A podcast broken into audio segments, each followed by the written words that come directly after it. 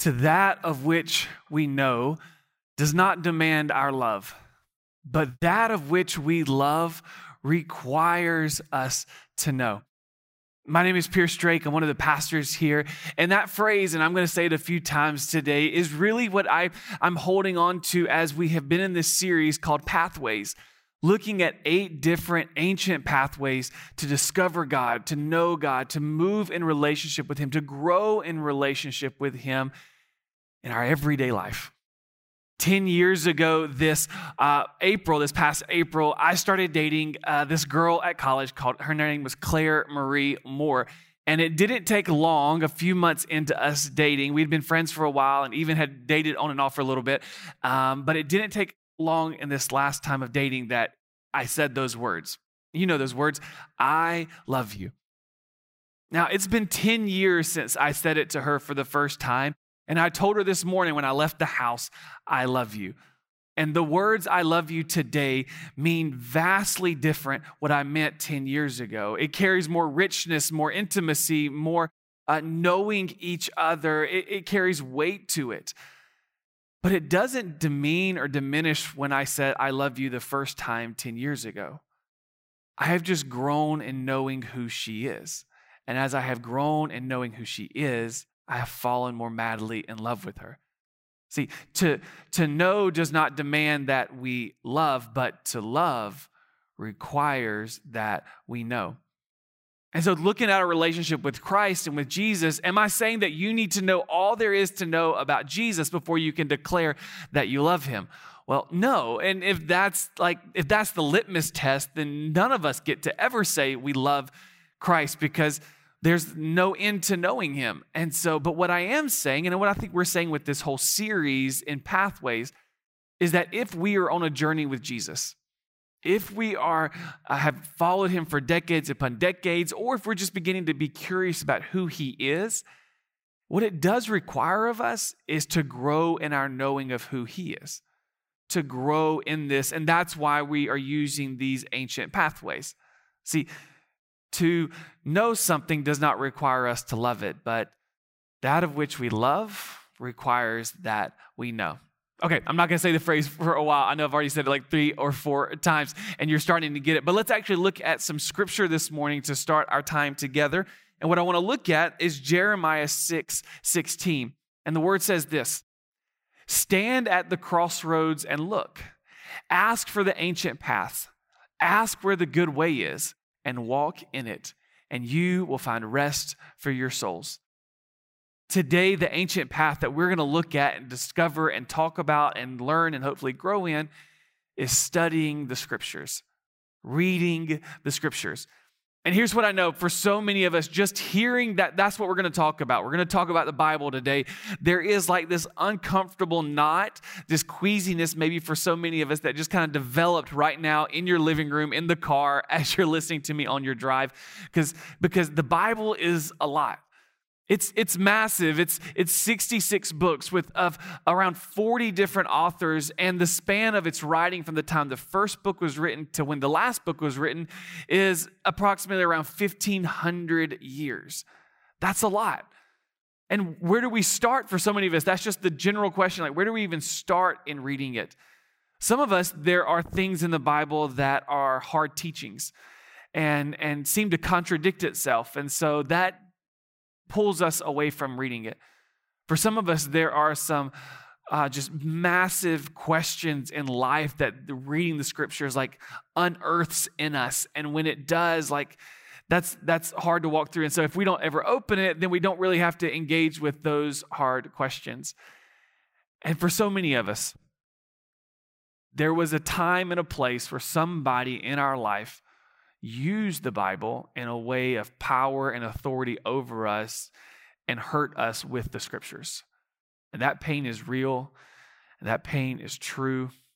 And if that's you today, please just, I, I, I pray you hear my heart, this church's heart, this community's heart, that we are sorry that happened. The word of God was never intended to bring shame upon somebody, to hurt others, to be wielded other, over others. No, the actual true intent of the scriptures, the, the Bible was for God to know us and for us to know God in his fullness of character and nature and love and mercy and grace. And yes, it has been abused and been wielded in ways that it was never intended to do. And for so many of us, we have been on the receiving end of that hurt. And that requires repentance from those that have wielded it that way. But if that has been you, can I please tell you that it does not reflect the heart of God in giving us these holy scriptures? It's a gift for us. It's a gift for us. Jesus actually, when he was on the earth, uh, 2,000 years ago for his, for his time with us, it, it, he was enriched and in, enveloped into the scriptures of his day, which were the Old Testament. He loved them, he studied them, he quoted them, he abided in them and taught them. He even says this in Matthew 5 17. He says, I did not come to abolish the law and the prophets. That was a way of saying, like, the whole Old Testament. I did not come to abolish the law and the prophets, but I came to fulfill them. I came to fulfill them. So, what's my prayer today for us and our time together? My prayer today is that for myself, for you, whether you have been walking with Jesus, curious about Jesus, or done way more walking with Jesus than I have in this part of my life, that God would ignite a fire within us, a holy fire within our souls for a desire for His Word, not to grow in our simple knowledge and to, you know, just have all the stories memorized. No, no, no. That's part of it. But, but the purpose is to know Him and to walk in relationship with Him and to, to, to grow in our understanding. Because if that of which we love requires that we know. Corey Russell, uh, a pastor, says this. I love his, I love his language. He says, God's words, word is in his invitation to be with him where he is. God's word is his invitation to be with him where he is. So that's the invite. That's the blessing of the scripture to be with God where he is. I was a student pastor up until just recently, and for 13 years, I had the honor of, of being a youth pastor and walking kids and middle school and high school students through uh, their faith journey and in life. And so often I got asked the question, where do I begin reading scripture? And so often I love to point them to the book of John. It's a gospel writing that tells the story of Jesus' life, and this is where it begins. It begins here in this word. So, hear these words from John 1. In the beginning was the Word, and the Word was with God, and the Word was God. He was with God in the beginning. Through him, all things were made, and without him, nothing was made that has been made. In him was life, and that life was the light of all mankind. The light shines in the darkness, and the darkness has not overcome it. The true light that gives light to everyone was coming into the world, and he was in the world, and though the world was made through him, the world did not recognize him. He came to that which was his own, but his own did not receive him. Yet to all who did receive him, to those who believed in his name, he gave the right to become children of God. Children born not of natural descent, nor of human decision or a husband's will, but born of God. The Word became flesh and made his dwelling among us.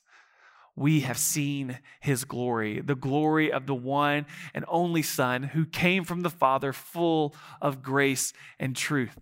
That is how John starts his writing. And I even love how Eugene Peterson in the message translates those last few verses. He says this The Word became flesh and blood and moved into the neighborhood moved into the neighborhood. We saw the glory with our own eyes, the one of a kind glory, like Father, like Son, generous inside and out, true from start to finish. True from start to finish. I love that, that he moved into the neighborhood with flesh on. God came to us. He was the Word, and the Word became flesh and moved into the neighborhood with us. God said, Let there be light, and there was light. God said, Let there be light. The word of God has power. And so in Genesis 1, where it said, God said, Let there be light, and there was light, out of nothing came something, so that the thing that was unseen could now be seen. Then later with Jesus, Jesus was the Word, and the Word became flesh. That which was unseen in God now could be seen in who Jesus was, fully God and fully man. Later in John's writing, Jesus says this I am the light of the world, and whoever follows me will never walk in darkness, but will have the light of life. Jesus did life for those three years with these guys called the disciples, and one of them, his name was Philip. And in a conversation with Philip later in John's gospel, we read this Philip said, Lord, show us the Father, and that will be enough for us. And Jesus answered, Don't you know me? Philip? Like I can hear is a Philip? Even after I have been among you such a long time, anyone who has seen me has seen the Father. Anyone who has seen me has seen the Father. That which was unseen is now seen in Christ and who he is this library of books that is rich with history and life and war and peace and lamentations and songs of praise, allegories and, and uh, parables, mystery and wonder, miraculous healings, all of this centers upon the person of Jesus. It centers on God, fully God, like God the Trinity, God the Father, God the Son, and God the Holy Spirit, which we believe God is three persons with one nature. Scripture is opening up, and as what we already said, Corey Russell said, Hey, God invites us with his scriptures to be with him where he is. In this book, this sacred book, is a way of us knowing Christ. St. Augustine said this um, in his book Confessions Thou hast made us for thyself, O Lord, and our heart is restless until it finds its rest in thee. He's telling us that God made us for himself. And we are using these pathways to rest in who Christ is in our relationship with Him. They're the avenue, obviously, the path to deeper intimacy with God. So may we rest in Thee. May we open and know that that's what we're invited to when we open these scriptures. So, what's the first step? It's a great place to start, right? What's what is the first step of reading this? Well, there is this book, um, uh, "The Celebration of Discipline" by Richard Foster, that all of us are, pastors are using, and we've invited you to kind of get your copy and read along with us as it walks through these pathways. And he says this about like beginning to study a book, beginning, and this could be for any book, but in our context today, we're talking about the scriptures. And he says this. I mean, we're teaching, right? So let me read a little bit. So when we read a book, three intrinsic and three extrinsic rules govern our study. These intrinsic rules may, in the beginning, necessitate, necessitate three separate readings, but in time can be done concurrently. The first reading involves understanding the book. What is the author saying? The second reading involves interpreting the book. What does the author mean? And the third reading involves evaluating the book. Is the author right or wrong? Most of us, and this is where I think the genius of what he's saying here is here this. Most of us tend to do the third reading right away and often never do the first and second readings at all. We are given a critical analysis of a book before we understand what it says. So, am I saying that you need to read the Bible three times? Yeah, and more but there's no date time on it, right? I'm not asking that you read it by Friday completely or by next fall, or no, it, this is a lifelong invitation to reading the scriptures. And in an age of speculation and, and criticism, we often can do that with the Bible. We can criticize it and speculate what God was meaning through these scriptures before we've ever read the whole story and begin to understand it and begin to interpret it. So often, a lot of that criticism comes in the lack of knowing the story and knowing the interpretation of it. And so we're invited into it. Don't let that be something that pushes us away from opening the scriptures, but let that be an invitation for you to come and to walk alongside and to journey and study these scriptures to know God more intimately and deeply in your relationship with Him. It's a lifelong call, it's a lifelong journey. Because this is the truth that we can rest in in this journey that there is no end to our knowing God, only deeper intimacy and love. There is no end to knowing God, only deeper intimacy and love with Him. For that of which we know doesn't require our love, but that of which we love demands that we know. Last week, Pastor Jenny just did a beautiful job, her and the whole team, of, of, of teaching us on the pathway of worship. And if you haven't checked that out, please, after today or sometime later with some family, friends, I invite you, if, if you can, sit down, watch it on our YouTube. It, it's an incredible message on worship. And what I love that she did and the team did is they set it up that we were made to worship. That, that is the core identity and truth. And then they she walked us through some practical ways. And so that's what I want to do for us today. I want to put us in this concept of understanding that the scriptures are a blessing to you and to me as a gateway to know our God more deeply and more intimately, to fall more madly in love with Him. They're the gateway there. But there are some practices that we can put into place to begin to walk through that. But before we get into the practices, I just want us to remember, and this key that we remember, that the studying of Scripture, and I've already mentioned this before, the studying of Scripture is not so that we get a fat head and know the ins and outs of all the stories, but fail to know the one who it's about and who wrote it and who is it. But we use this pathway to grow in our understanding and relationship with Christ. So my, my prayer is that, that your hearts will burn within you as you read scripture and journey along with it, like the two disciples did on the road to Emmaus. And if you don't know that story, that is perfectly fine, but I invite you to check it out later. It's in Luke's gospel, chapter 24. So let's start with some of the ways that we can begin to study this scripture. The first is called, really simply, one verse. One verse taking one verse at a time. And the way that I have lived into this one verse practice is kind of in two areas. And I love to do this with my wife, I love to do this with a friend, um, I love to do this in, in, community, but it's simply to read one verse at a time. And I uh, recently, what I've been doing is doing this with Psalm 119. Psalm 119 has like 175, 176 verses, somewhere around there. It's a long chapter in, in the book of Psalms. But if you do it every day, you actually go through it twice in a year. And so I've been going through it this year, one verse at a time. And so I take the verse and I read it and I begin to ponder it and to think about it. I can do this just in my head or I can journal. I have a lot of moleskins. I love the idea of journaling. I don't know if you call it that. I love the idea of journaling. I'm not that disciplined in it. So there's like moleskins with like writings all throughout them and then 700 pages of nothing and then i bought a new moleskin. So i love the idea of journaling. So maybe you do it in your mind maybe you put it on a notebook but but but you you write out the scripture and then you just begin to ponder and wonder what does it mean? What does it think? And this is what i've been doing differently this year in the one verse kind of category of the practice is i have been writing the verse back with the truth that it carries but from my perspective so I want to show you kind of what that looks like. Here's a verse that I did um, a few weeks ago. It's in Psalm 119. Uh, like I said, I've been going through that psalm, and this is verse 103.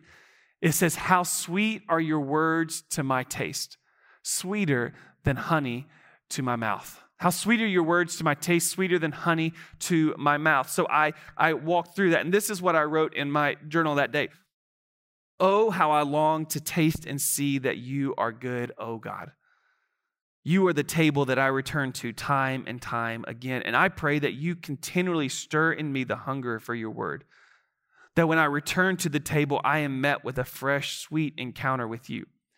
I desire you, O oh God, more than I could imagine. And on the days that I find myself desiring other things more than you, bring me back to the sweetness of your word. I love that. One verse. Another one is SOAP.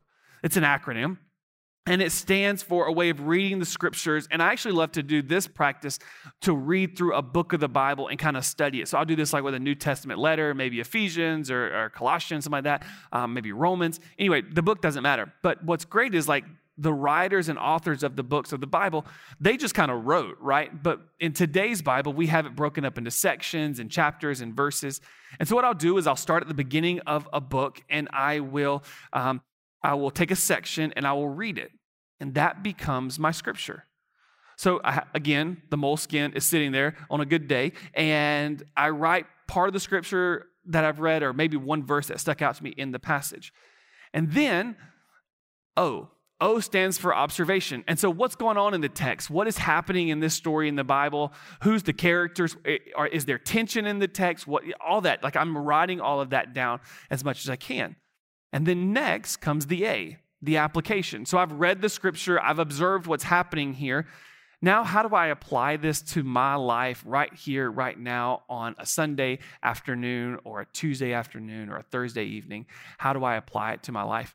And then finally, the P in SOAP stands for prayer. And I will write out a little prayer.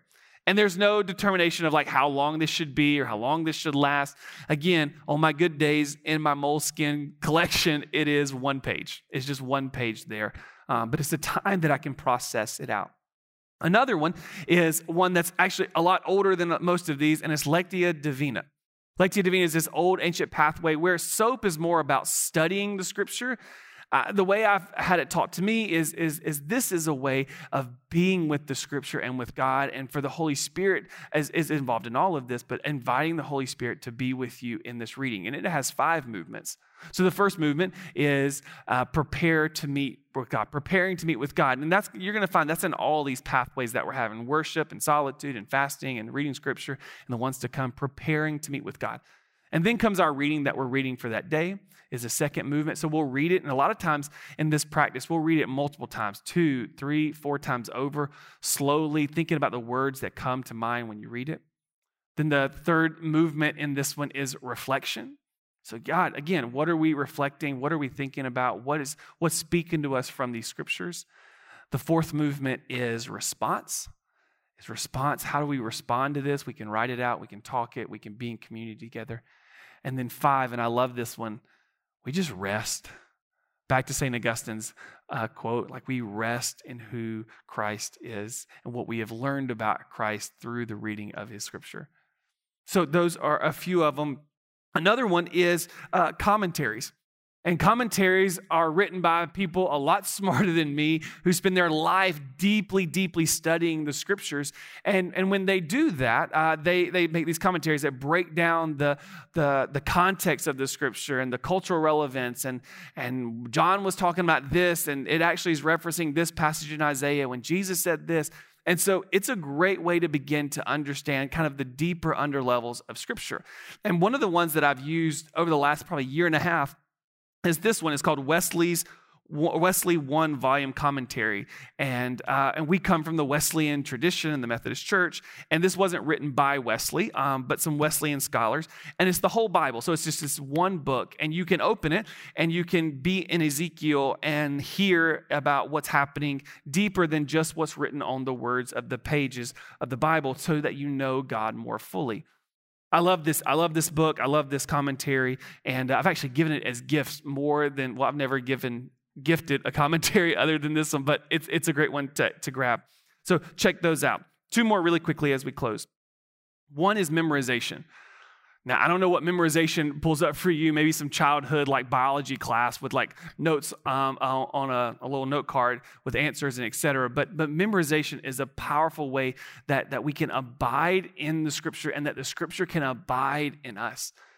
I remember being in fourth or fifth grade, somewhere around there, and I lived in Boston, Georgia. You didn't even know that town existed. And I lived in Boston, Georgia, and my dad was a pastor there, but there were no other kids at our church. And I would go to the Baptist church on the corner on Wednesday nights. And I still remember memorizing Psalm 1 as a fourth or fifth grader, somewhere in there, and how many times in my life that I have called that up within me for what God has had for me. So, memorization. And finally, large readings of Scripture. And this one's simple you just read large portions of scripture. And it's beautiful to do this with in community, maybe after dinner with some friends around the table, to read a whole book of the Bible, maybe one of those New Testament uh, books, uh, Philippians, Colossians, one of Paul's letters, maybe. But it's a way to hear the ebbs and flows of the Bible, of that scripture, of that story, to hear God's heart at a 30,000 foot viewpoint, um, and to be able to do that together. These are just some of the practices, not all of those, that you could use to study the scripture. For that of which we know doesn't require our love, but that of which we love demands that we know. So here's how I want to end today I want to put one of these practices to use. I want to actually do one of these practices together with you. And so I want to take the book of Ephesians, and I'm not going to read the whole book. Don't worry. But I'm not going to read just three or four verses either. I'm going to, I'm going to read, it's going to take me about two minutes, a little over two minutes to read this scripture to us as a way of hearing the word of God. So let me pray for us as we begin this time, kind of again, centering our hearts, preparing to hear the word. Um, and I'm actually going to read some scripture as our prayer. So let me pray for us. God, you said in the beginning, let there be light, and there was light, and it was good. In the beginning was the Word, and the Word was with God, and the Word was God. And the Word of God put on flesh and blood and moved into the neighborhood. Your words are sweet to my taste, sweeter than honey on my lips. So, God, be with us. Your children are listening. In your name we pray. Amen. Before I read, there used to be this thing that we did in church growing up, and we would stand for the reading of the word. It was a way of honoring God's word. It was a way of honoring um, the gift that had been given to us. So I'm going to, in your car, don't stand up in your car. In your living room, in your kitchen, wherever you are, I'm just inviting you, stand with me as we listen as a way of, again, posturing ourselves to hear God's word. Hear the reading of God's word. Ephesians 1, starting in verse 15. For this reason, ever since I heard about your faith in the Lord Jesus, I have not stopped giving thanks for you remembering you in my prayers. I keep asking that the God of our Lord Jesus Christ, the glorious Father, may give you the spirit of wisdom and revelation so that you may know him better. I pray that the eyes of your heart may be enlightened, in order that you may know the hope to which he has called you, the riches of his glorious inheritance in his holy people, and the incomparably great power for us who believe. That power is the same as the mighty strength he exerted when he raised Christ from the dead and seated him at the right hand in the heavenly realms, far above all rule and authority, power and dominion, and every name that is invoked, not only in the present age, but also in the one to come. And God placed all things under his feet and appointed him to be the head over everything for the church, which is his body, the fullness of him who fills everything in every way. As for you, you were dead in your transgressions and sins, in which you used to live when you followed the ways of this world and of the ruler of the kingdom of the air, and the Spirit who is now at work in all those who are disobedient. All of us also lived among them at one time, gratifying the cravings of our flesh and following its desires and thoughts. Like the rest, we were by nature deserving of wrath. But because of his great love for us, God, who is rich in mercy, made us alive with Christ even when we were dead in our transgressions. It is by grace that you have been saved. And God raised us up with Christ and seated us with him in the heavenly realms in Christ Jesus, in order that in the coming ages he might show us the incomparable riches of his grace expressed in his kindness to us in Christ Jesus. For it is by grace you have been saved through faith.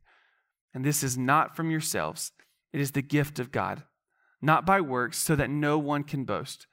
For we are God's handiworks, created in Christ Jesus to do good works, which God prepared in advance for us to do. This is the word of God for the people of God. Thanks be to God.